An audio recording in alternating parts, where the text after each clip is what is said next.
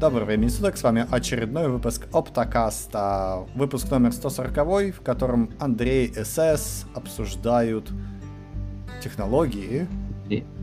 Неизбежное, скажем так. И неизбежное, да. Всем привет. Мы вернулись после какого-то небольшого перерыва, но мы со свежими силами и со свежей порцией новостей, которые нам интересно обсуждать. Вот. Потому что, мне кажется, за последние 2 недели все обсуждают только ChatGPT и AI. Нет какого-то... Последний месяц обсуждают. Но, на самом деле, ChatGPT обсуждают, по-моему, уже последние полгода. Такое чувство, что и... Особенно меня радует, что же такое ChatGPT? И как там, даже жена у меня спрашивает периодически, ты знаешь, что такое ChatGPT? А я теперь могу смело отвечать, что да, я пишу код с помощью него. Как там, я с ним советуюсь. Да. Как с друзьями.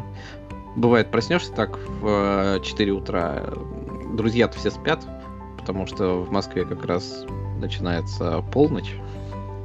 Можно с ChatGPT поговорить.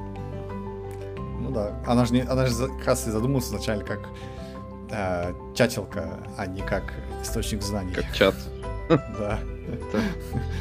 Это извращенное человеческое воображение все-таки придумала ее использовать как поисковую систему.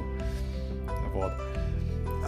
Что у нас еще из извращенного? На самом деле, можно начать с первой интересной темы. Sony и Raspberry Pi запартнерились несколько недель назад, но мы только сейчас обсуждаем.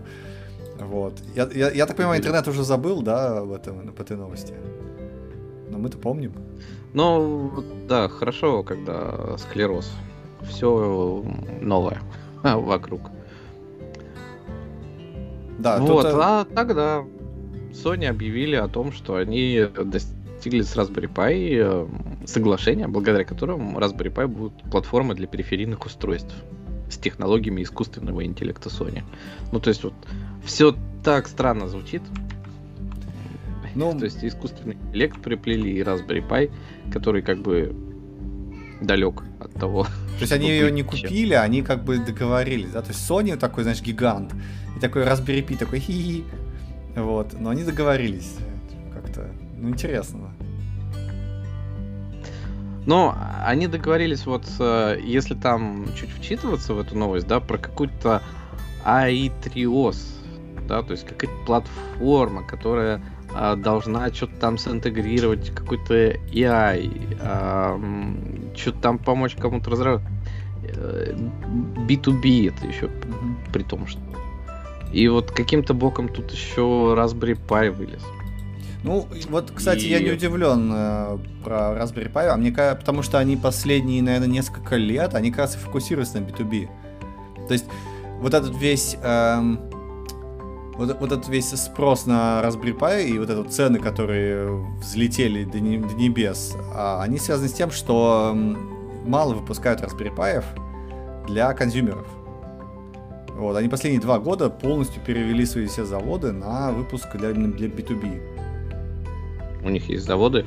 Ну, условно, да, там заказы какие-то. Вот. И это как раз провоцировало, как бы, увеличение спроса среди консюмеров. Все такие, о, может быть, как $100 за Raspberry Pi. Но $100 сейчас это такая нормальная цена, как бы, да, вот, столько. Ну, у нас это сейчас...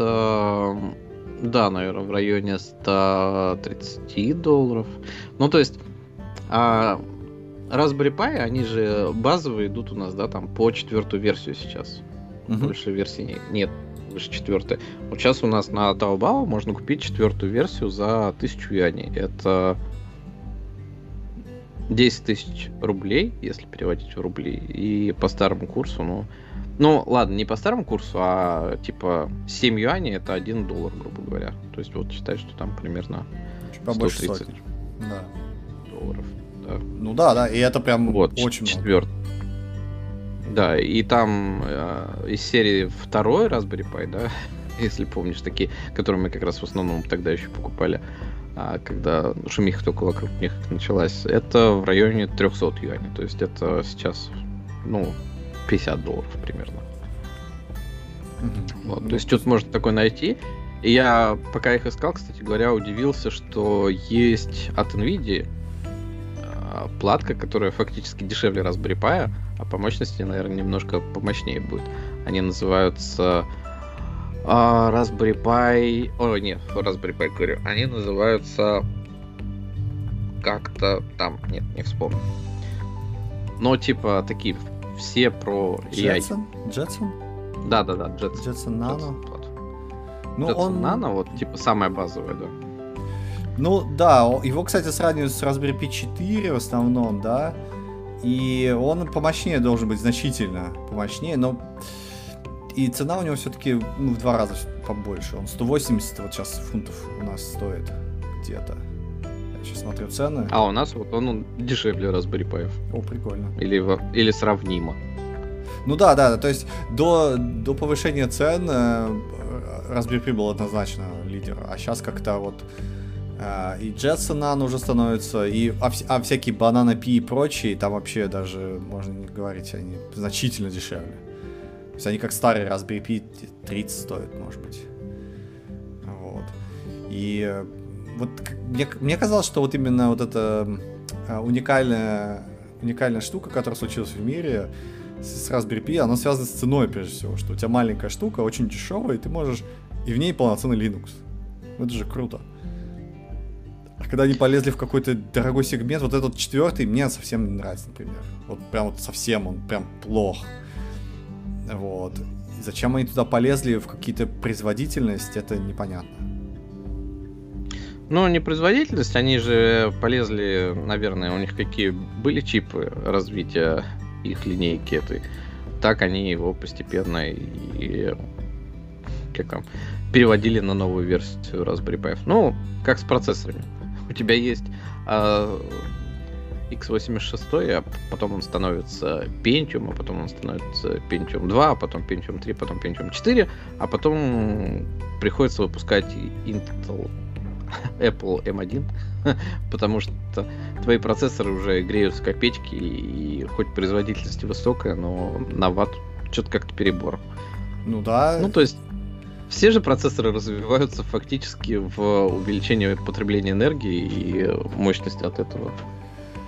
Ну, вот может быть, а может быть и нет, может быть и нет. Там, смотри, а вот просто с Intel история понятна, да, у тебя нет других консюмерских устройств, которые должны быть все быстрее и быстрее, да.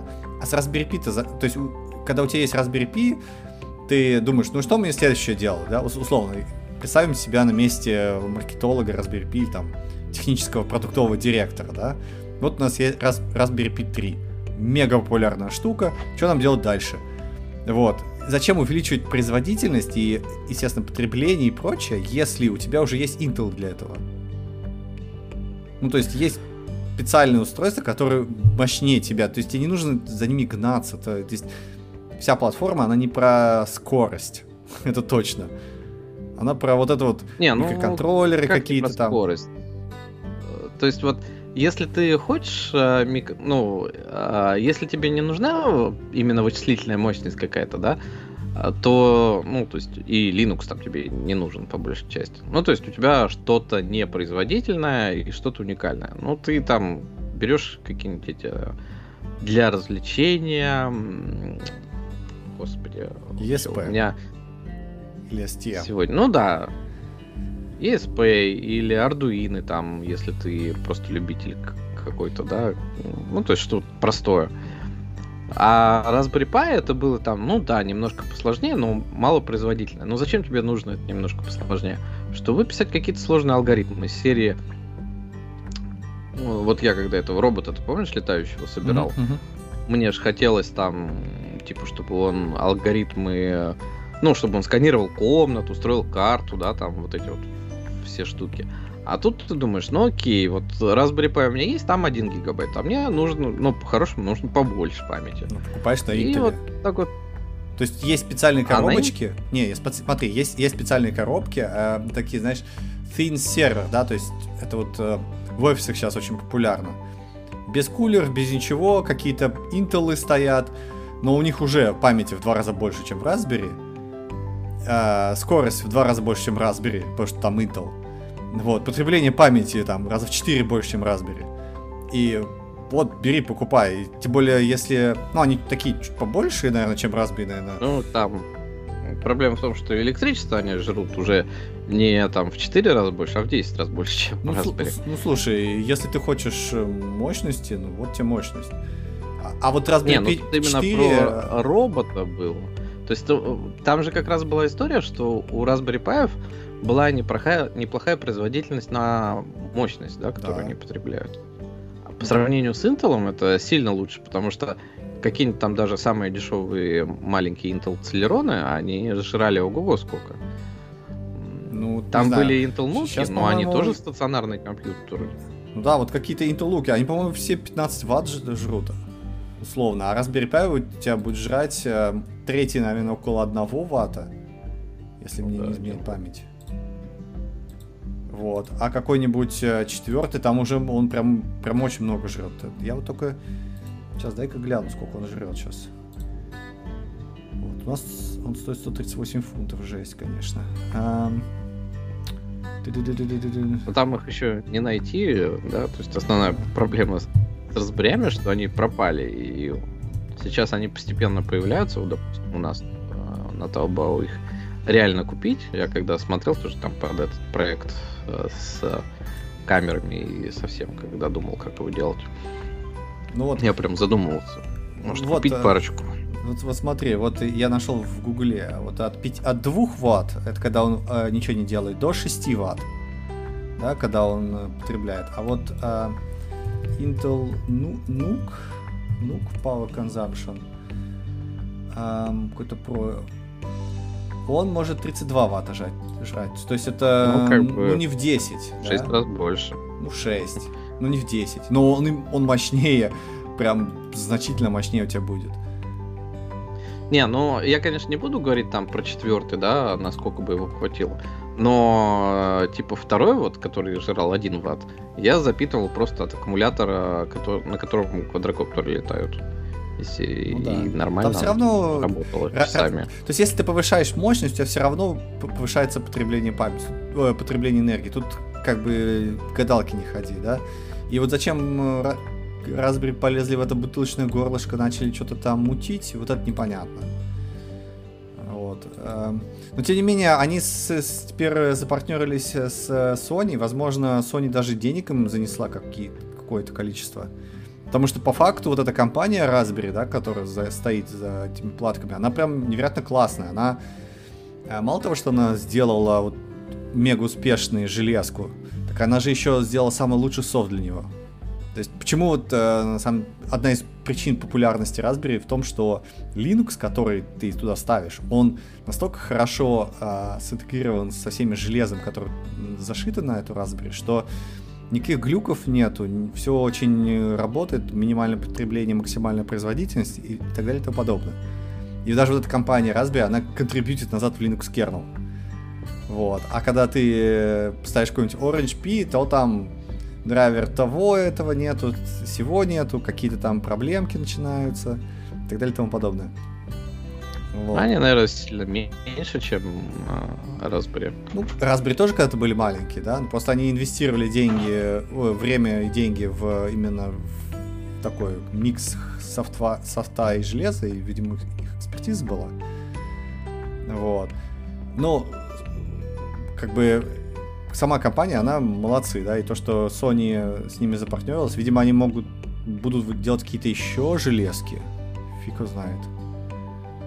А может быть... Ну, я просто вот, когда думаю про Raspberry, да, я сразу вспоминаю там брата Arduino.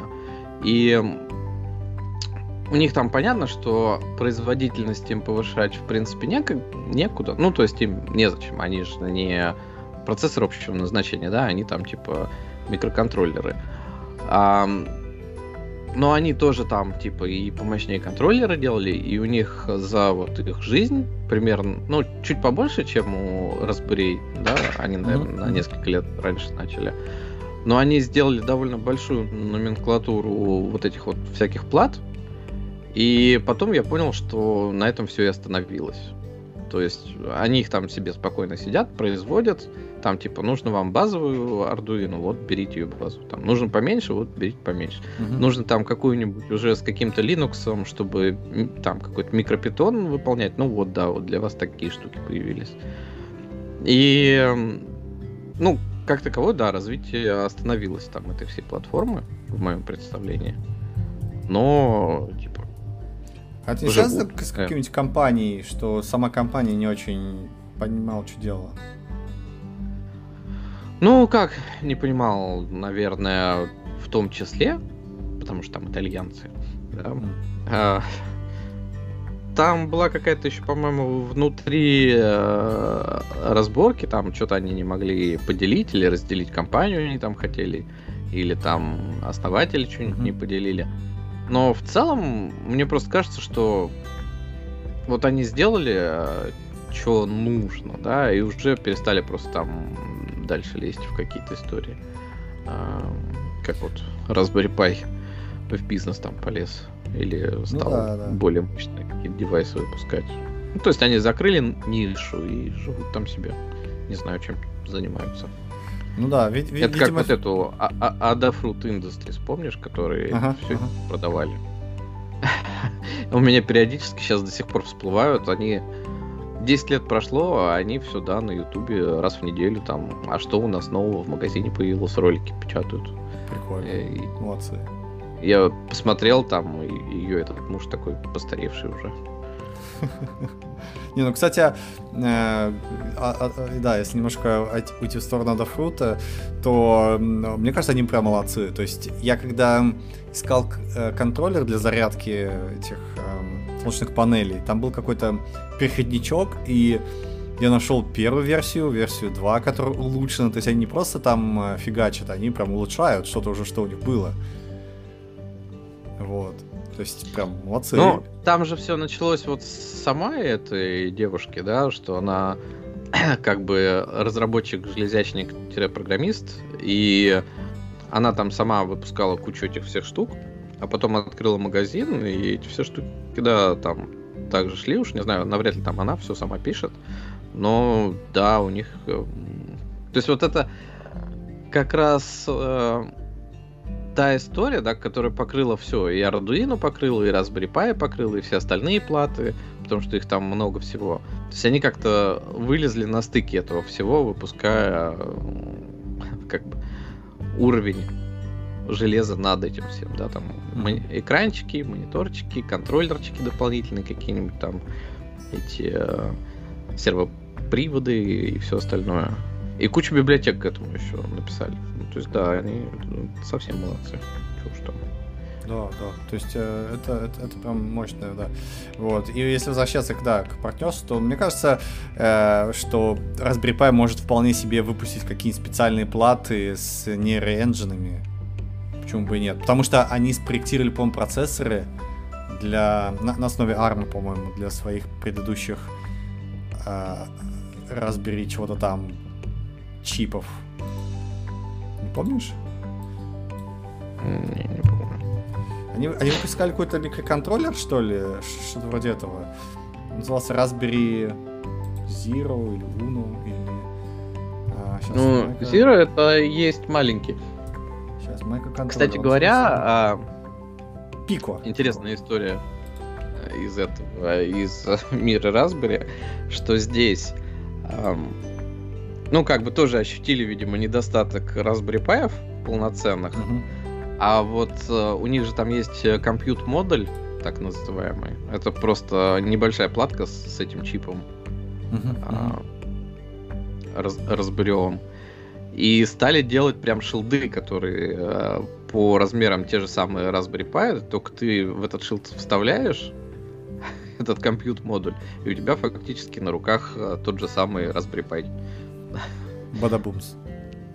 Да, то есть китайцы наловчились тут делать себе, видимо, в необходимых количествах. Да. Я кстати, не удивлен, если они спроектируют какой-нибудь специальный чип для искусственного интеллекта для Sony. Почему бы и нет, да? Ну, просто у меня как-то впечатление про Raspberry Pi не то, что они прям большие конструкторы чипов. Вот когда ты там говоришь про NVIDIA, да, ты понимаешь, эти вот взяли там Jetson Nano и Jetson вот эти повыпускали, они там про AI, все эти Jetson. Или ты там берешь какой-нибудь, не знаю, Samsung, у них тоже там чипы есть. Ну, кто там большие, да? Чипами обычно какие-то большие корпорации занимаются. Sony там какая-нибудь. Но у них не чипы, у них эти сенсоры. А Raspberry Pi... Вот они выпустили... Это те, которые Raspberry Pi придумали? Они выпустили RP2040. Это микроконтроллер. Ну, то есть... Микроконтроллер. Да, ну, все когда-либо начинают, да, почему бы Raspberry Pi тоже не начать делать какие-то более сложные микроконтроллеры? У них есть опыт интеграции всех этих вещей, я думаю, они в курсе, как все это делать. Вот.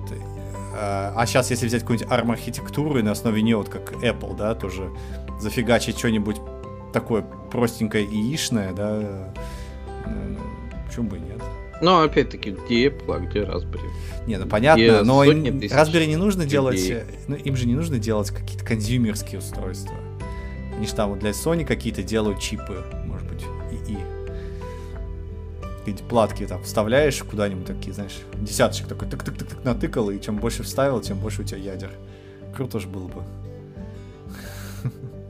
Вот, опять же, это все в UK, то есть они могут просто в соседний дом зайти с армовскими чуваками поговорить, перетереть и дальше побежать что-то годить. Да. Вот, они там все, по-моему, в Кембридже находятся. Может быть. Все в Кембридже. Да, у них, по-моему, офисы есть в Кембридже. Да, по-моему, единственный магазин Raspberry официальный, он в Кембридже находится. И ARM вроде в Кембридже. Вот. Да, так что мы желаем, да, молодцы Raspberry Pi, Sony, все очень молодцы. Чё следующее обсудим? Я так и не купил ничего у них в результате. Я подумал, что нет у меня времени на мои pet-проекты. Да, понятно. Чтобы из них что-то собирать. Ой, да ладно, слушай, я купил этот за $6 и там сколько стоил этот... И ESP плюс, ну, ESP это микроконтроллер плюс вот этот вот LoRa трансивер, так там столько, он стоит, сколько там, $6 или $10, ну, очень, очень дешево, но столько фана можно получить, я уже, не знаю, месяцев 6 пытаюсь закодить всякие разные режимы работы, и прям все идет очень туго, вот. У меня что... История из жизни программиста. История жизни программиста. Я обещал рассказать. Да? Да. И, да. В общем, в чата GPT, да, я спрашивал,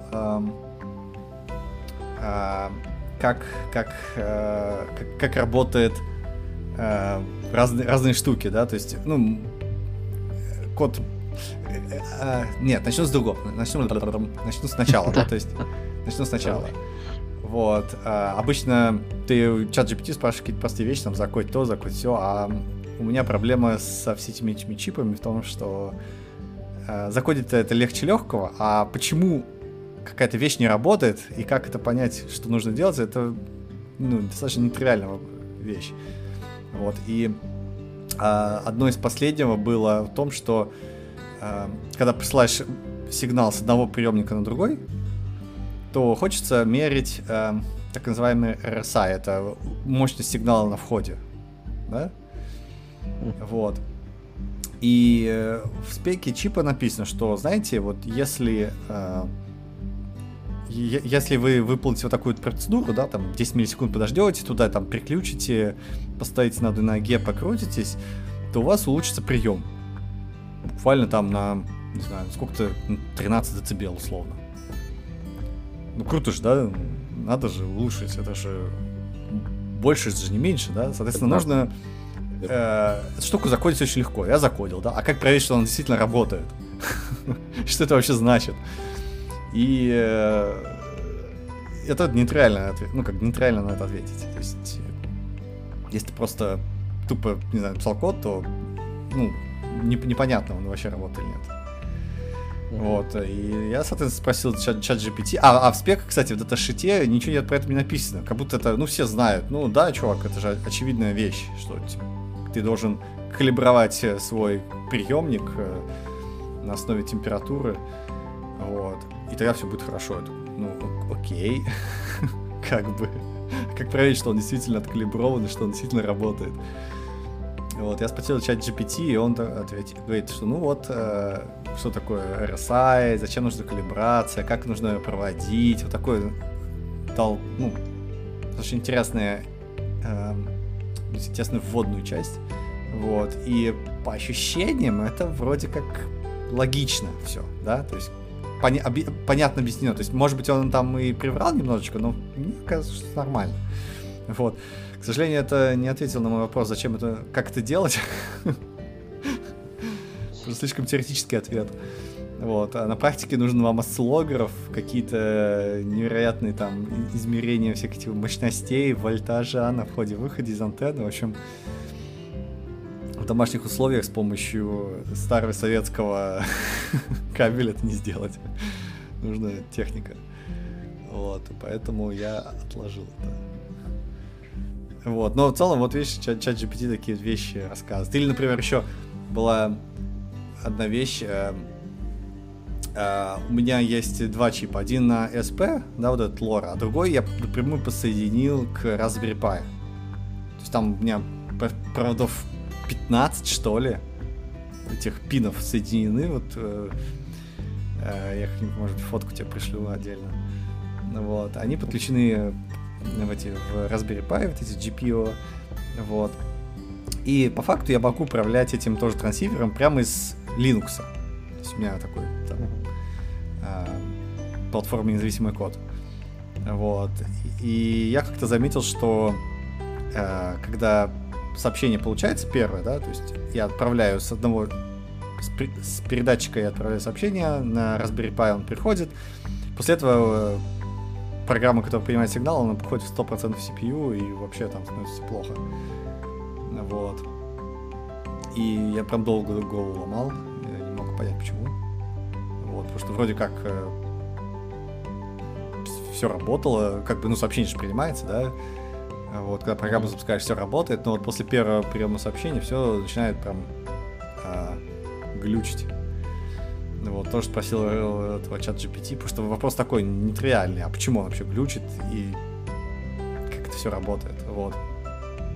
И ChatGPT тоже, ну, просто объяснил, как работают интеррапты в Linux, вот эти GPIO интеррапты, вот, но ответа не дал, то есть пришлось дополнительно гуглить какие-то странные слова, вписывать, чтобы получить результат, вот. Но штука достаточно интересная. Например, вот этот пин, да, у тебя обычно на нем нету напряжения, да? Вот, соответственно, интеррапт это процесс, при котором у тебя на этом пине возникает напряжение, да? То есть как только оно появилось, в момент появления там есть, то есть positive age, да, то есть когда оно возрастает, Linux Kernel может сгенерить так называемый интеррапт, ивент на GPIO пине. Вот, ты его, но пока его нету, ты берешь файл дескриптор этого пина и делаешь на нему, выделяешь на нему функцию poll. Это такая тоже kernel функция, по сути. Вот, и она уходит в тайм-аут, ну, то есть просто блочится, да, то есть ждет, пока не будет никакого интеррапта. Вот, и как только он появился, у тебя функция выходит из пола, и ты можешь понимать, что, о, что-то произошло, надо, короче, обработать прерывание. Вот, все круто. Вот. Оказалось, на самом деле, что как только ты выходишь из этого пола, в линуксовом, в kernel space для этого ивента есть еще какая-то то ли queue, то ли какой-то буфер, который ассоциирован с этим прерыванием. То есть там, видимо, не знаю, время прерывания или какая-то еще информация. Я не стал сильно вдаваться. Вот. И пока ты этот буфер не очистишь, любой следующий пол, опять на этом же дескрипторе, да, вернет тебе этот буфер. Вот. И в итоге у меня программа уходила в такой бесконечный цикл. потому что буфер я не очищал. Вот. И решение достаточно простое, надо было функцию read вызвать, то есть просто задискардить все эти данные, то есть отбросить, вот, вычитать этот буфер полностью, или там Q, вот, и после этого опять делать пол, и после этого у тебя он опять ждет следующего прерывания, вот. То есть вот такая вот интересная история, но ChatGPT, конечно, с этим не помог, Google, ну, как-то опосредованно, вот, а скорее помог по большей части GitHub, где я начал искать похожие имплементации полинга. То есть я начал исследовать, а может я полинг неправильно делаю, и вот как раз выяснил, что да, там в некоторых примерах буфер чистится, в некоторых не чистится. Вот. Ну вот, кстати, интересно, а ты мог ChatGPT довести до состояния, типа, чтобы он на GitHub проанализировал, ну не проанализировал, да, взял этот гитхабовский код и таки догадался, что у тебя там не то, что-то. Ну, то есть если бы я свой код поместил и спросил бы, почему этот код постоянно... Да, допустим. Постоянно исходит. Ну, я попробую привести этот опыт офлайн, это будет очень интересно, кстати. Вот, потому что на GitHub часть имплементации, там чуваки вообще, ну, тоже не очень понимают, что они делают, они такие, ну, надо закрывать файл-дескриптор. Зачем закрывать, если мне опять полить его? Ну, надо закрывать. Там, видишь, какие-то официальные исходники каких-то программ, и там они, да, закрывают этот файл-дескриптор, чтобы потом опять полить, чтобы опять открывать и опять полить. То есть, зачем? Вот. И это все, ну, как бы, достаточно странно. Вот. Я не знаю, что ChatGPT на это бы сказал, вот, но как минимум raw данные, эти гитхабовские, они прям не все имплементации их одинаково хороши. Вот. Такие дела, такие пироги. И да, вот... Входит ГПТ в нашу жизнь постепенно, даже в нашу с тобой, и быстрее, чем можно было предположить, наверное. Да, то есть мне что нравится, что он отвечает много, и даже на такие сложно формулируемые вопросы, которые Google просто ссылками ответит, и ты такой, типа, а где там хоть что-нибудь связано с тем, с моим вопросом? Вот. Это приятненько. Вот. А еще я, кстати, его использовал для перевода своего бложика немножечко. Вот, там... Стал таки переводить на английский. Ну да, я подумал, что хватит заниматься всякой фигней, писать на каких-то эзотерических языках. Ну, это, знаешь, вот я тут также сижу и думаю, может быть... Но... Если там полную историю рассказывать, да, то я же стал следить за какими-то этими фотоисториями всякими. И нашел несколько каналов на Ютубе, которые я там постоянно мониторю, на новые видосики там про фотокамеры, про линзы, еще что-то такое. Там чувак такой, есть один, зовут его Марк Беннетт, канал его называется Марк Беннетс Камера Кризис, ну вот, практически фото душнило.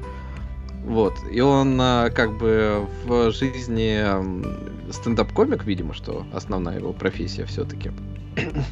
И он сидит, говорит, ну вот я тут в своей студии в пятницу вечером сижу, типа развлекаюсь тем, что записываю для вас видосики про камеры, потому что камеры меня очень радуют. Я вот сижу и думаю, ну меня, наверное, тоже что-нибудь радует, и, может быть, мне тоже так же сесть и что-нибудь записать, когда у меня есть свободное время. Ха-ха-ха. Вот. И сидишь ты такой и думаешь, вот я человек, который говорит по-русски, который писал блог в том числе и на английском языке, и который живет в Китае. На каком мне языке, допустим, записать вот то, что я бы там хотел сделать?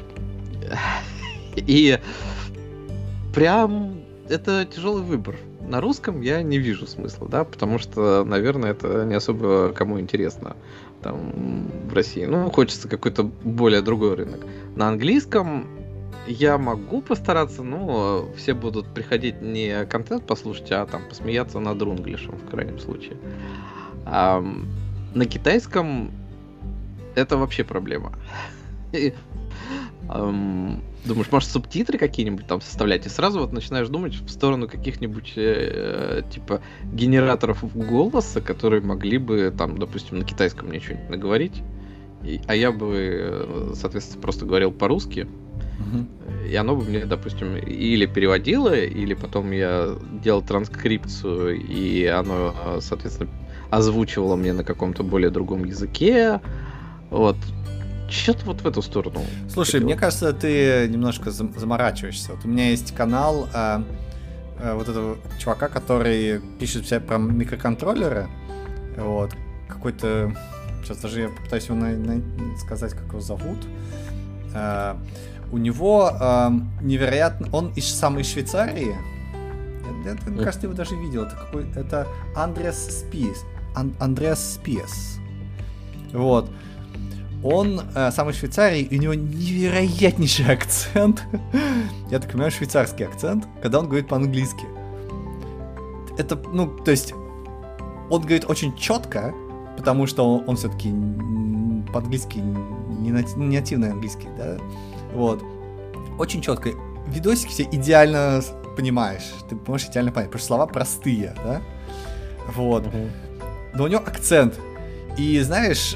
Мне кажется, у него 417 тысяч подписчиков, вот, он мега популярен, он вообще не стесняется от акцента, он так говорит, знаете, вот, ну вот, а теперь немножечко, я поговорю со своим немножко, своим акцентом тут, и никто, как бы, не приходит к нему и говорит, слушай, чувак, ты не имеешь права разговаривать на английском с таким акцентом, да нет, он делает клевый контент. Вот. Да не, меня напрягает даже не то, что там я не могу говорить на этом акценте. Я могу, просто я уже делал один проект, который был как бы про английский язык. Ну, английский, русский, китайский я делал вместе, да, там бложек свой. И, по сути, английский мой никому не нужен, потому что там такого контента на нормальном английском... Ну, не на нормальном, да, какого-то ближе к... Может быть, менталитету, да, там, может быть, еще что-то. Ну, то есть он просто никому не интересен. Он специфически, да, про Unity у меня там все было. И, соответственно, аудитории, ну, просто не интересен русско... из России, да, говорящий какой-то человек про то, что и так сотни других людей рассказывают. Ну, да, да. Именно в этом и заключается смысл. Неважно, на каком языке, неважно... какое оформление, важен контент. То есть, если ты его, как бы, он интересен, да, и такой, знаешь, специфичный, то все будет нормально. Да. Вот я и думаю, что я бы сидел, делал контент на русском, а нейросети какие-нибудь бы мне переводили или на английский, или на тот же самый китайский. То есть, чтобы я не заморачивался, потому что именно переводы у меня отнимали прям большое количество времени. Да. Там... Само написание статей. А вот так вот просто сесть, наговорить что-то там про что-нибудь, да, вечером на полчаса. Ну, за полчаса, в смысле, не на полчаса, а там ролика получится от силы 5 минут. Да, и вот это быстренько как-то перевести и опубликовать, и все, оно как бы останется для будущих поколений. Было бы интересно. Ну да. Вот. Ну, если возвращаться к ChatGPT, да, то я переводил часть своего блога, и поскольку у меня очень-очень плохое даже написание стиля, да, по-русски, вот, я был очень удивлен, насколько ChatGPT очень круто пишет по-английски. Прям невероятно классно. И я такой еще поигрался с тоном и с интонацией, да, то есть иногда тебе интересно почитать... в разных стилях, да, то есть у меня стиль обычно такой сухой и технический, да, а тут мы возьмем вот эту штуку, мы к ней прибавим вот эту штуку и получим вот эту штуку. Для этого нужно 3 пункта, А, Б, С, ну и вот так вот, там, не знаю, на несколько страниц.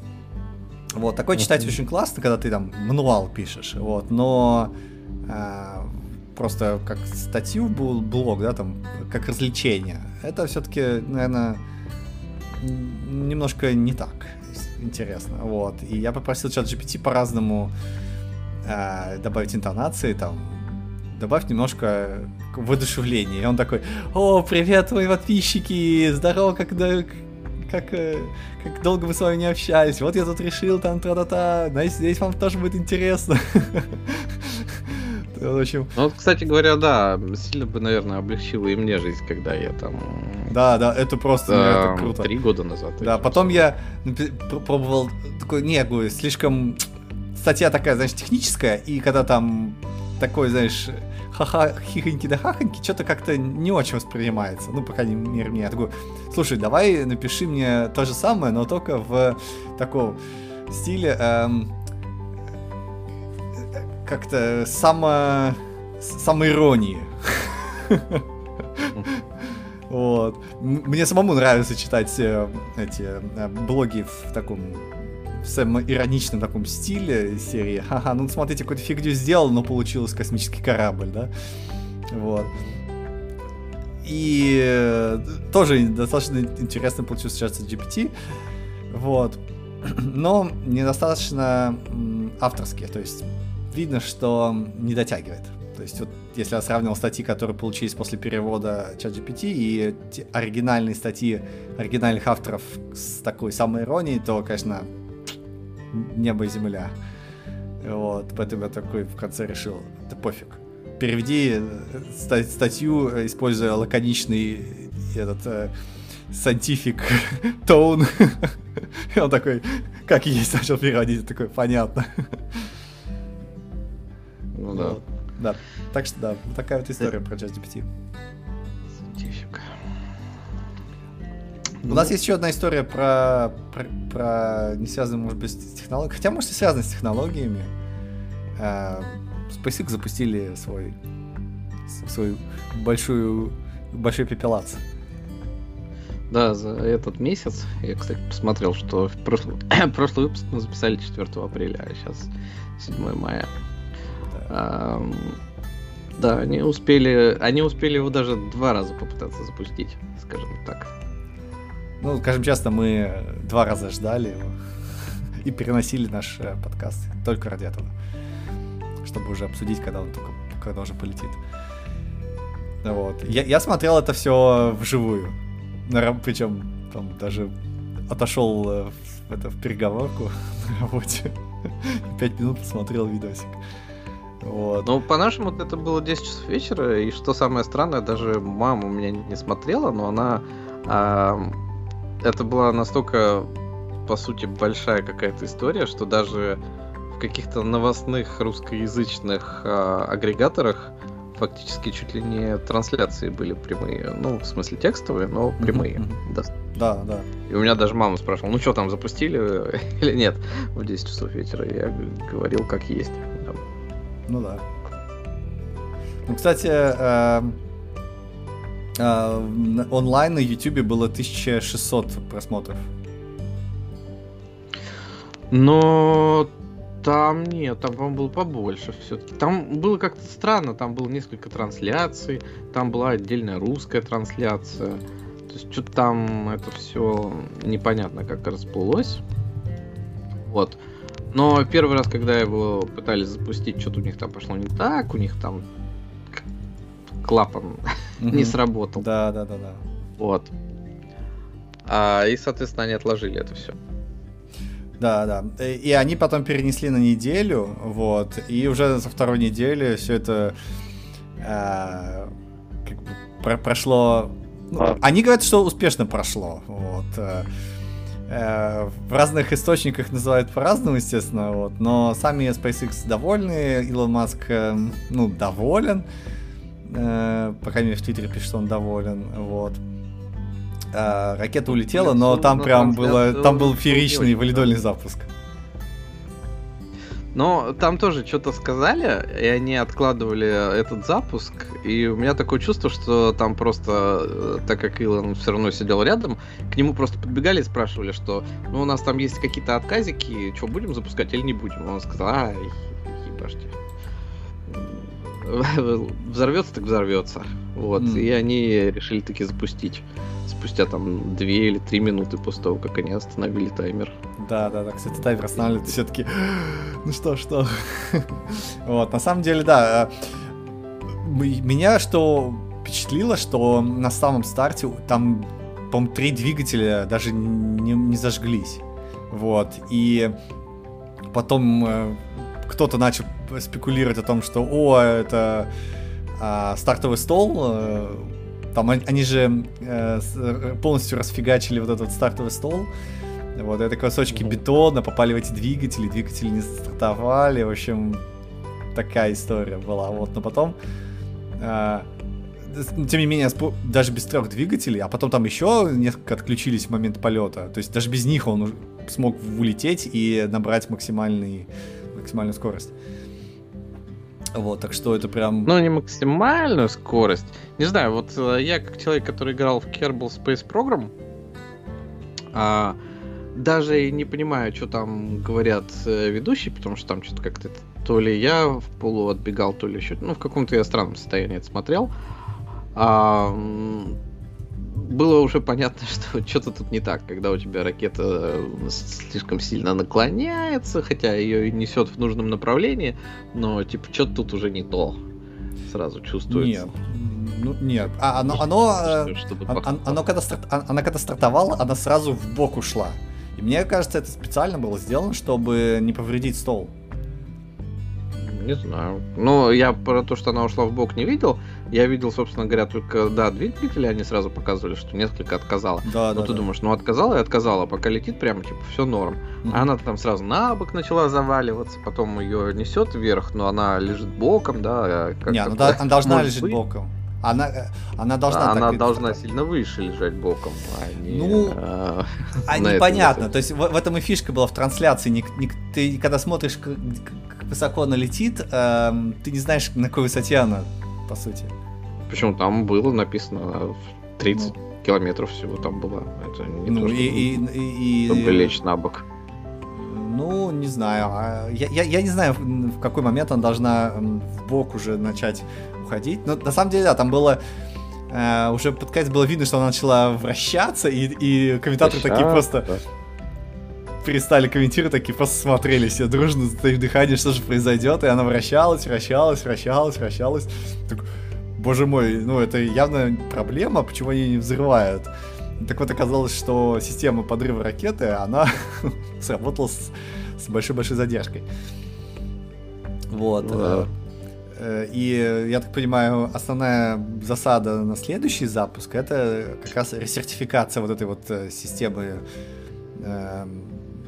Termination, да, когда у тебя ракета неуправляемой становится. Вот, потому что 40 секунд это что-то многовато. Вот. А скорее всего это было... зависит. Главное, чтобы никуда не упало. Ни в кого. Ну да, никто не переживал, потому что у них был большой такой коридор, да, то есть и они изначально запросили больше, чем нужно. Вот. И поэтому все было безопасно. Но, тем не менее... достаточно рискованно оказалось. Вот. Мне кажется, это из-за того, что сама ракета такая, она же какая-то не алюминиевая, она какая-то из стали какой-то была сделана, с какими-то керамическими...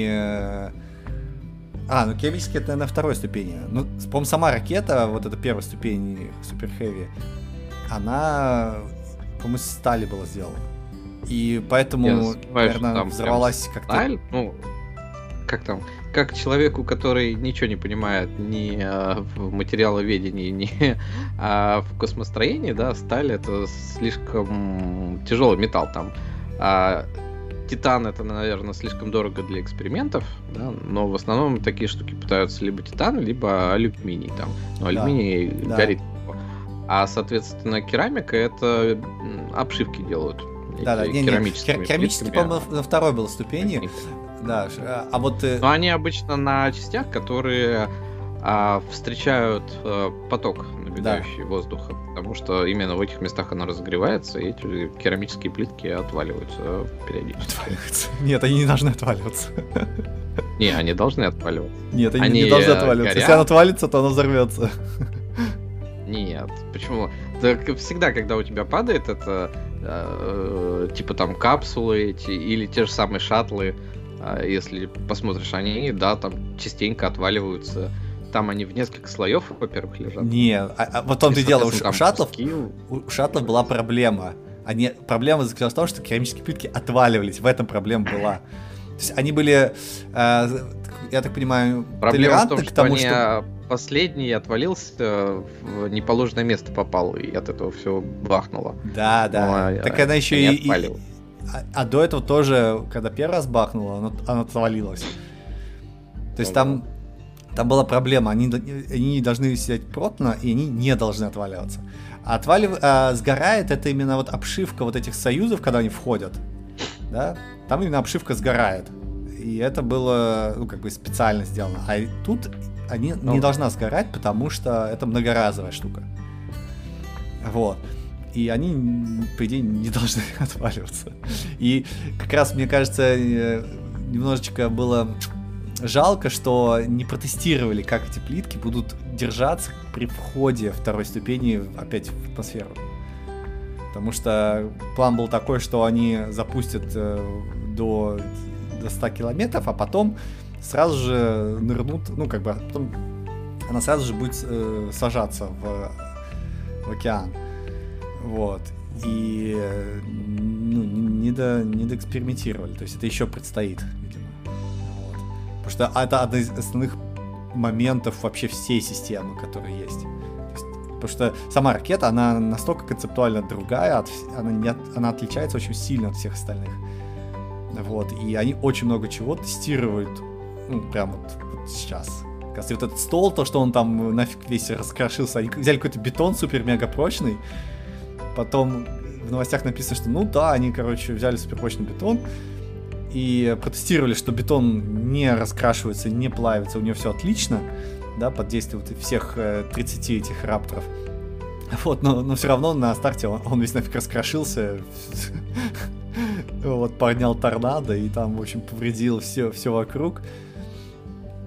Вот, так что, да, вот это протестировали. Потом тестируют, что вот эти керамические плитки у них есть. Потом тестируют, что вот эта стальная ракета стали именно, вот, какая-то особенная там должна быть. Вот, потом она... А, потом еще некоторые чуваки говорят, что часть ракет просто погнулась. Вот, и говорят, погнулся из-за того, что, как раз, двигатели отказали какие-то. То есть у тебя часть двигателей с одной силы давит, часть с другой, и вся ракета тупо гнется. Вот. В общем, там много всего было. Много. Через пару месяцев хотят запустить, если получится опять разрешение, и починят вот эту систему терминации, ну, как бы, взрыв ракеты, если... экстренный взрыв ракеты. Вот. Ну, посмотрим, они, в принципе, из первой тоже много возились со своей ракетой, да. Ничего и летает. Так что, хотя, конечно, странно звучат какие-то штуки про весь серию двигателей, несколько отказало. Вроде как они и собирались изначально, что их так много, что что-нибудь да откажет. Да. Ну, опять же, да, это было по плану, то есть 30 двигателей поставить — это целое дело. Вот, они хотят еще поменять контроль этих двигателей, то есть когда двигатель управляется, да, там управляет струей, да, то есть он же сам по себе двигается, этот двигатель, влево-вправо, вверх-вниз. Вот. Они хотят поменять на электрическую систему, с гидравлической на электрическую. Тем самым, говорят, будет... То есть уже в следующей версии ракеты. То есть, видимо, они в это не успели. Вот, а следующие они поставят вот этот электрический, и, по идее, должно... все двигатели должны быть более независимые. Быть. Вот. Кстати, оказалось, что вот эти 3 двигателя, которые на старте не работали, это автоматика их просто выключила сама. То есть они даже не запускал их. Там что-то случилось, и она такая: не будем даже запускаться, потому что они могут бомбануть. Вот. Поэтому... Ну, вот, небось, у Маска и бегали, спрашивают: ну что, бомбанем? Он говорит: давай, бомбанем. Пошли, да. Жахнем Гендальф. Да, вот. В общем, выпуск прям очень был... Ой, запуск был очень классный. Столько прям эмоций, вот. Ждем следующего. Блин, да. Какую ты тему хочешь выбрать? Какую-нибудь интересную. Да. Ты же теперь у нас обладатель кучи клавиатур. Расскажи, как оно. Ну, как круто, круто, это прям невероятно круто оказалось. У меня появилось две клавиатуры Кихрона. Ей! Вдруг неожиданно приезжала. Так очень классно. Вот, одну легкую я беру на работу, а тяжелая лежит дома. Потому что она тяжелая. Чувак, она реально тяжелая. То есть она прям... Тяжелая, которая... Q? Q1, да. Q1 она тяжелая. 2 килограмма? По ощущениям она тяжелее, чем ноут, чувак. Вот. Но что классно, она, когда ты кладешь на нее руки, ее почти невозможно сдвинуть с места. То есть если ты вот нажмешь на запястье, на запястье начнешь чуть-чуть давить, а она не будет двигаться. Вот. И у нее звук такой, знаешь, металлический. То есть такой цок-цок-цок-цок. То есть она очень тихая, но прям очень тихая. Но звук такой металлический. Сложно сказать. Ну, как пластик по металлу такой-то. Вот, очень крутой такой. Ну там, по идее, какая-нибудь, как будто бы ты, щелкнул чем-то по металлическому листу. Да. Вот так и звучит. Вот, и прям... Red Silent Switch. У меня даже жена такая, о, да, я тоже такую хочу. Давай я тоже буду ей пользоваться. Давай. Вот, в итоге что-то... Оно сильно тише, чем вот были у тебя синие же были свечи, по-моему? Ну, конечно, да. Значительно тише. Причем... Коричневый. Не, у меня были... Да, blue. На самом деле, она значительно тише, но если ты долбишь, то тут уже ничего не спасет. Она прям... То есть ты можешь как? Ты можешь слегка нажимать, и она будет прям тихо. Но если ты долбишь, у тебя все равно будет звук... какой-то такой небольшой эхо. Вот. От этого никуда нет, это механическая клавиатура. Вот. И поэтому, да. Единственное, там нету кнопки Home. Вот. То есть в macOS это не чувствуется. В принципе, Точнее, нет, там нет Home кнопки End. Я не понимаю, почему. Ты видел раскладку? Видел. Да, там... Вот там она такая немножко специфическая. Да. То есть там вот справа есть page up, page down, home, пустое место. Просто реально пустое место. И все. И стрелка вправо. Они, видимо, пожертвовали этим, чтобы зачем-то вот отделить блок со стрелками от остальных кнопок. Вот, я не понимаю, зачем, потому что вот, например, в K2 там есть. То есть там именно page home, page, up, down и там home, end. Идут end, home, page down, page up, вот если снизу вверх. Да. И как бы клавиатура стрелки тоже близко находится, вот. Отделить, наверное, такой дизайн, что ли, был, да, вот. В принципе, я не пользуюсь эндом в macOS, потому что там он почти никогда правильно не работает. В macOS там, не знаю, ты, наверное, пользуешься команд влево-вправо. Да. Это так, да. Потому что end он... И там вниз-вверх. Да. То же самое, да. Потому что энды, например, на ноутбуке его вообще нету. Нету home end. Поэтому ты уже приучаешься использовать команд стрелочки. Да. Как-то странно. А под виндой как раз у меня почему-то привычка о том, чтобы, использовать home end для того, чтобы ходить по этим. Вот. Как раз я использую K2 как раз для того, чтобы в винде работать. Вот. На работе. И поэтому там органично все дополняет. Вот. И что там, народ не жалуется, что слишком громко механические клавиатуры теперь? Нет. У нас там... Достаточно тихо для работы. Да. Ко мне, по крайней мере, никто не подходил. Вот, это раз. А во-вторых, там есть еще один чувак, тоже с Red Silent сидит. Вот. И я вот теперь с Red Silent. И нормально. Вот. То есть я прям доволен. Вот. Я дома сейчас живу, на K2. То есть я к ней привычен. И я думал про Q1, когда думал, что может мне все-таки поменять клавиатуру уже, вроде как. Давно сижу, все классно, весело. Может быть, что-нибудь попробовать новенькое. Там свечи какие-нибудь специфические взять тоже. И я вот как раз думал про Q1, и End меня... Ну, Home End все равно смущали, то есть чувствуется, что недостаток каких-то кнопок. Но потом стало смущать просто, что опять-таки некогда такой фигней заниматься. И с этим мне сейчас хорошо. Вот. Но если идти куда-нибудь на работу в офис, вот, случись так, придется мне в офис идти, то да, это, конечно, было бы печально расстаться с механической клавиатурой, и вот Red Switch, видимо, хорошее решение. Ты протестировал для меня, скажем так. Ну да, вариант. Там, наверное, уже месяц, полет нормальный, и народ вроде как не жалуется. Вот. Ну, по крайней мере, в офисе, когда там много кто-то ходит туда-сюда, какие-то разговоры, вот клавиатуру прям не слышно. Ну, не то, что не слышно, а не добавляет дополнительного шума. Вот. И поэтому... Может быть, просто люди вокруг меня немного толерантны к этому, может быть,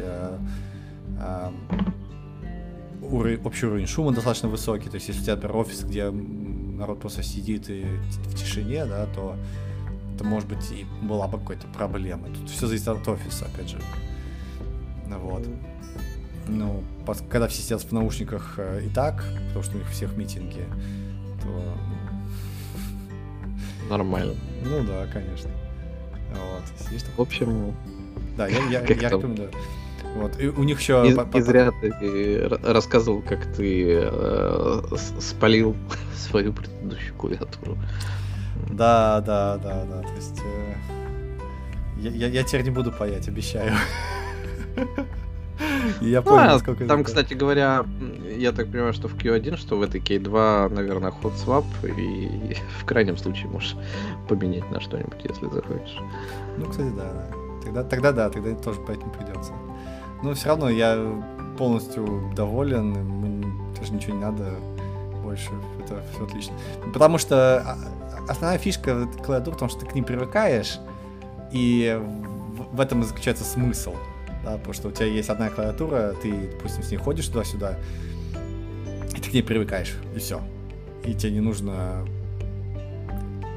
переключаться там с ноутбучной на какую-то другую, потом какую-то третью, на какую-то четвертую. Но, не знаю, вот для меня изначально, да, почему я в это вошел, потому что там уже начались эти замуты в радиоте, что они стали с механическими клавиатурами что-то нахваливать их. И в какой-то момент я подумал, что ну, раз есть сейчас нормальный, то, наверное, это весело. И вот когда я взял и вспомнил немножко там древнее прошлое, да, когда мы сидели на механических клавиатурах в 90-е, то да, это приятно по сравнению. Ну, то есть оказалось приятно по сравнению с текущими поколениями ноутбучных клавиатур, там, или каких-нибудь домашних, ну, обычных, да, какие они там с этих резиновых клавиатурок. Вот. И я сейчас сижу, я... Ну, у ребенка, у моего развлечения есть такое, он приходит к папе на работу и стучит по клавиатуре руками. Я вот думаю, интересно, она запомнит вот это ощущение, что она по клавиатуре бьет, по механической, или нет? Потом будет у нее какой-то пунктик с этим связанный, когда она вырастет? Ну, наверное, будет, наверное. Это же не последний раз, когда она видит клавиатуру механическую. Это ощущение дома какого-нибудь, там, не знаю. Да, сразу родину вспоминаешь, когда кликаешь. Еще планету Земля вспоминаешь заодно, да. Альфа Центаврия. Через 300 лет после Криво сна. Ну чё? Вот. У нас уже можно, на самом деле, того, если есть желание, чуть-чуть можно делать. Потому что все остальные... Ну, я могу своего немножечко рассказать. Давай. Что там. Хотя, на самом деле, я думал, а что же у меня такого произошло за этот месяц, чтобы я мог свои впечатления рассказать. А по сути у меня все какое-то незаконченное получилось. То есть я там не досмотрел Теда Лассо, которого начал смотреть, да, ну, как бы воспринимается нормально. Те, кто смотрели второй сезон, им было ничего, могут смотреть и третий, в котором обещают закончить всю эту историю. Там, тебе она не понравилась, так что ты можешь не смотреть. Вот. Я вспомнил про Патрика Ротфуса. То есть, помнишь, вот эта история про... Убийца короля? Это книжка, нет. Да, Убийца короля, а книжка сама называлась первая «В поисках ветра». Как-то. «Имя ветра». А вторая, я не помню, как называлась, «Мудрость старика» или еще что-то такое. А третью книгу, вроде как «Каменные ворота» собирается она называться. Я думаю, а когда же он там ее допишет? У меня было такое впечатление, что он ее... Вот как от Джордана, да? Джордан же выпускал там книжки раз в 2 года. Мне казалось, что ну вот здесь он затянул, ну, по-моему, лет 5 он пишет. Я пошел посмотреть, сколько он пишет ее. Оказалось, что он ее пишет уже 12 лет. Нормально. Есть, чувак пишет 12 лет книгу, все никак не может ее закончить. Каждый год обещает, что вот-вот уже все. А там, типа, год назад он сказал, что все, я уже все дописал, сейчас небольшие правки. Уже куда-то там на радио сходил, пролог какой-то прочитал. Ну, я так понимаю, что в рекламных целях каких-то. И все равно оно не вышло, хотя обещали на прошлый август. То есть, а сейчас уже май доходит, и книжки все еще нет. Это новое. Я думаю, да что ж такое-то? Ну, неужели ее действительно будет не дождаться, да? То есть, неужели он как Мартин, по сути, да? Но Мартин-то он, как бы, ты понимаешь, что он раздолбайничает, там другие серии какие-то пишет, а у этого-то ничего не выходит вроде как. То есть он говорит, что он пишет эту одну книгу, но он просто, видимо, не делает ничего. Живет на деньги до сих пор предыдущих книг. Но это понятно, потому что... Изначально в этой серии явно предполагалось 3 книги, и, как и говорят, а во второй он не сдвинулся никуда. То есть вот у тебя есть целая 2-я книга, там много всего происходит, много всего интересного, много всего классного, и к концу он возвращается в то же самое место, откуда он начал эту 2-ю книгу. И ты понимаешь, что действительно книга никуда не сдвинулась. Она классная, но она никуда не сдвинулась. И, соответственно, а как он в 3-й тогда закончит такую великую историю какую-то, на которую он замахнулся? То есть и он, видимо, ему там менеджеры его стучат по голове и говорят, давай переписывай, чтобы тут что-то было хотя бы. Вот. Ну, сейчас ChatGPT вышло, я думал, может, как-то... Да, может, из него... Может спросить у ChatGPT. А как ты типа, закончишь, пожалуйста, да. 3-й книги. Да. Она мне что-нибудь напишет. Вот. Но у него есть 2 повести небольшие, да, опять-таки из этой же серии. Одна «Спокойное достоинство безмолвия» называется, а вторая «Грозовое дерево». Там «Грозовое дерево» на 2 часа, а «Безмолвие» она примерно на 3 часа. Вот я половину «Безмолвия» послушал. Там про довольно интересного персонажа из основной серии книг, такой рассказик небольшой. И когда ты его читаешь, понимаешь, что там же, в принципе, написано про сумасшедшего человека. И я вот пока слушал это, ко мне часто возвращалась мысль, что а вот реально, ну вот ты писатель, тебе нужно написать про сумасшедшего. Вот как ты про него можешь писать? И он пишет, и ты чувствуешь, что да, есть тут проблемки. Ну, то есть, как бы, веришь, что это сумасшедший человек. Ну, да. Вот, это довольно странно. Но повесть, как бы, и персонаж этот очень симпатичный, лично для меня, во всяком случае. И поэтому я, как бы, прям послушал половину, но что-то отвлекся на подкасты. А в последнее время у меня времени так мало, что... Вот завтракаст не выходил, сколько там, 3 недели. И я этот выпуск, который был предыдущий, у них 3 недели слушал. То есть, прям реально некогда слушать.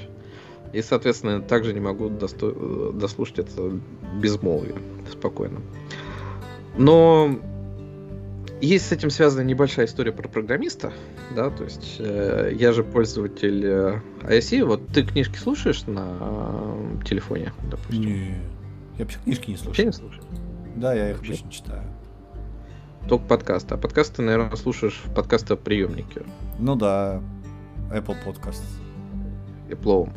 Вот у меня история в том, что я же как-то там 3 года назад уже, наверное, прослушал всего этого «Плоский мир», весь цикл. Да, там книг-то под 40 штук. И я долго пытался найти какой-нибудь плеер, который из серии... Он же в фоне работает, да, потому что телефон у тебя выключен, ты это слушаешь. И чтобы он запоминал место, где ты это останавливаешь, и как бы можно было продолжить. И основным плеером у меня был VLC, да, который...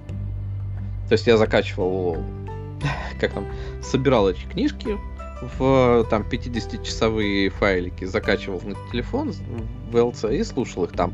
Единственное, что он... откатывался немножко назад на какое-то количество минут, секунд или то место, где ты слушал в прошлый раз, если ты останавливал в фоне, да, ну то есть ты в фоне останавливаешь с экрана блокировки, и если приложение выгружается из памяти, что может произойти из-за недостатка памяти на остальные приложения, то он теряет вот это последнее место.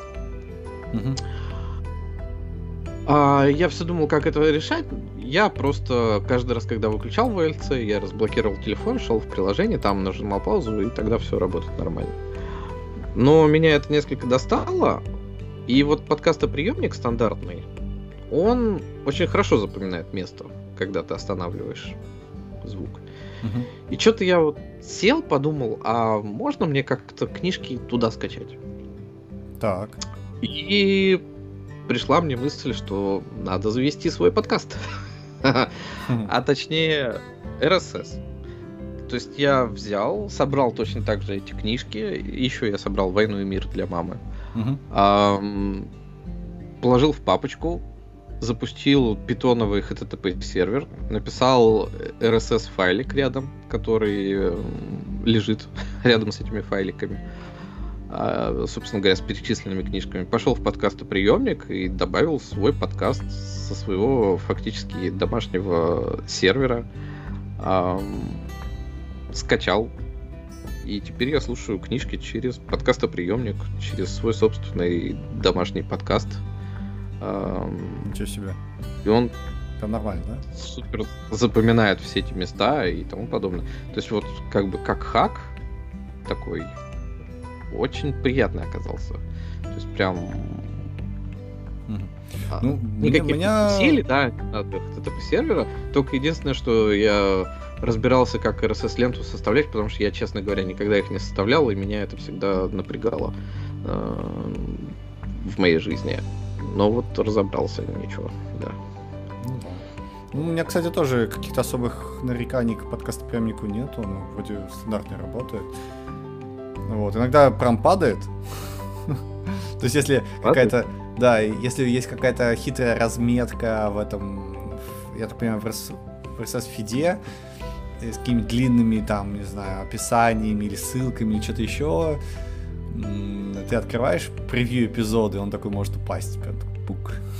Такой, ладно, привет, эпизоды не открываем. Ну да, там что-то Завтракаст то же самое рассказывал, тут, что у них там какой-то был выпуск, который не работал. Вот. Но у меня прям зашло, да, прям хорошо. И подкастоприемник, не надо никаких этих дополнительных приложений. В лице ну, да. Теперь нет. Да. Ну классно. А я какие-то книжки читал, и какие-то книжки тоже читал. Я 2 книжки прочитал, на самом деле.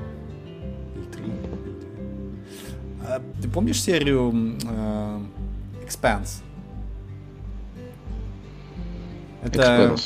Да, это сериал такой еще был сначала где-то на Sci-Fi, а потом на Amazon перешел. Не помнишь? Нет. Помню. Он очень крутой был. То есть прям я бенч-вотчем смотрел все сезоны. Это было очень круто. Вот. И этот сериал, он снят по книжке. То есть, соответственно, когда бы сняли 3-й сезон, я решил прочитать книжки. Вот, и начал читать книжки. Вот, и к тому моменту, когда вышел 4-й сезон, я прочитал все книжки, кроме последней. Потому что последняя еще не вышла. Вот. 4-й сезон, он был такой, Но он был завершающий, то есть Amazon решил закрыть сериал и просто снять 4-й сезон просто так. Не понятно зачем. Вот, потому что там финал, естественно, не связан с книгами, и как какое-то такое, знаешь, завершение было, типа, завершилось. Вот. А книжки, они там гораздо глубже, шире, дальше, вот, но я тут шел в книжном и видел, что, оказывается, вышла последняя книжка завершения серии. Вот, по-моему, 8-й или 9-й том, то есть, представляешь, да? Вот вспомни Джордан, да, там 14 книжек, и ты уже такой, да, когда же все это закончится, когда же вот это все произойдет. И я абсолютно с таким же чувством начал читать вот эту последнюю книжку. Ну, сейчас, короче, кто-нибудь в лифте умрет, там, случайным образом задохнется, словно. Потому что много героев каких-то там было, какая-то такая история тоже. Запутанная, да? Вот. И на самом деле было очень даже хорошо. То есть чувака получилось сделать завершение большой эпопеи. Вот. Завершение было, конечно, такое, ну, скажем так, там не объясняется много вещей, но они и до этого никогда не объяснялись. То есть это было из серии, ну, человеческое сознание не может такое понять, условно, да? И ты такой додумываешь. Вот. Но в целом история всех персонажей, она какая-то такая, оказалась завершенной. Там даже в конце было какое-то, условно, а что случилось с этим, а что случилось с этим. Вот такая вот концовка. Вот. И половину книжки была прям такая ностальгия, вот, серию там пишет, а вот помните, там мы летали там на этом корабле, там та-та-та, и ты такой, да, я помню, как в первой книжке вы летали на этом корабле. Вот, и для тех, кто как бы давно читал, да, последний том вышел, мне кажется, очень давно, вот, именно вот эта книжка так медленно тебя вкатывает в том, что было в последних 8 книжек. Вот, и как-то история подцепляется и заканчивается. И, в общем, ну, нормально все. Вот, то есть я был доволен. Вот. Ну, не шедевр, но отлично. Отлично. Могло быть хуже, значит. Ну, хорошо. Навряд ли я, конечно, до него доберусь. Потому что у меня тут висит еще Apple-овый сериал новый, который называется Silo. Да, про хранилище в русском переводе. И это хранилище людей, которые сидят там где-то в бункере, и что-то у них там происходит. Вот. И я тоже все не могу начать смотреть, хотя уже даже скачал несколько серий себе на планшет. Ну вот, да, тут тоже интересно было бы посмотреть. Ну да, это sci-fi такой, ты же не очень sci-fi, поэтому... Да. А из того, что можно прочитать, такая, знаешь, быстрая книжка на 2 часа, туда-обратно. Это я прочитал Children of Time, Дети времени. Я даже не знаю, ее переводили на русский или нет. Но она про такую ксенобиологию. Вот. И тоже такой постапокалипсис, такой вот сейчас все будет плохо, ксенобиология, при этом еще. И читается очень круто. Ну, то есть она реально классная. Прям необычный сеттинг. Но чувак, который написал его, он по образованию биолог. И очень много исследовал все вот эти вот ксенобиологии, возможно. Вот. И, соответственно, это его профессиональный интерес, по сути. Вот. У него удалось... Обычно как? Обычно, если ты немножко не технарь, да, то со всякими там, не знаю, космическими полетами у тебя будут проблемки. Вот. Но чувак как-то очень так грамотно вскользь упоминает всякие космические технологические вещи. Вот. Так что какие-то косяки явно не бросаются в глаза. Вот. Поэтому все произведение, оно очень цельное, очень логичная, и прям история достаточно необычная, потому что, по сути, у тебя ксенобиолог пишет книгу. Очень классно. Вот. Эта книга понравилась 94% пользователей, сказал мне Google. Видишь, как классно. Видишь, я фигню не порекомендую. Она действительно интересная. Вот. Вот как раз с точки зрения всего вот этого вот человечества, да, почитать. И еще какую-то я прочитал. Я еще книжку прочитал, представляешь? Три уже. Да, море спокойствия, что ли? Вот это действительно тоже 2 часа. Да, море спокойствия. Какой-то Марсия, Андреас, Гарсия, чего-то там. Какое-то такое имя. Вот. Ну, такая интересная, да. То есть это буквально за день, что ли, я прочитал, или за 1,5 дня. Я бы не сказал, что это какое-то супер-мега откровение, но интересная история. Интересная история, приключения, sci-fi. Южнокорейский веб-сериал в жанре научно-фантастического триллера. Исполнительный продюсер Чон Усон. Это не он, нет. Это просто телесериал. Можешь посмотреть на корейцев, как они это экранизировали. То есть они книжку эту экранизировали, да? Скорее всего, да. Чё бы они ее просто так назвали? Является телеадаптацией одноименного короткометражного фильма 2014 года. Не, вряд ли. 2075 год. На Земле заканчивается вода. Группа ученых отправляется на Луну, чтобы в ходе 24-часовой миссии забрать важные образцы из заброшенной научной лаборатории. О, слушай, я, по-моему, тебя начал смотреть даже. Да, я его начал смотреть. И, естественно, не досмотрел. Ну, там что-то как-то совсем по-корейски было, и непонятно. Ну, это Netflix, да. Да. Типа 24 декабря 2021 года. Да. Я вспомнил, откуда это. Там тяжеловато. Вот так, книжка вышла в 2022 году. Вот. Кто я говорю, то что-то, наверное, и совсем не связано. Вообще непонятно там, при чем здесь море спокойствия. Ну ладно. Ну что, мы потихонечку закругляемся. Да. Наверное. Часочек у нас получился. Да, даже часочек 20, наверное. Тогда давай, да, закругляться. Это был какой? 140-й выпуск Аптокаста. Андрей СС.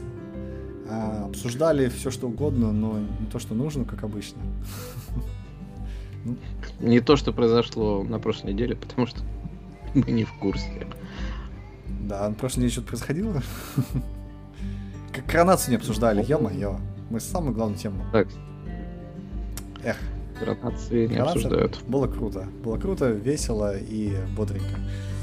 Вот. Явно задорно, что, видимо, даже все разведывательные самолеты вокруг Англии летали в неположенных им местах. Это, видимо, будет какой-то интересный просто автопати разговор. Ладно, ну все тогда, всем пока. Всем спасибо, пока.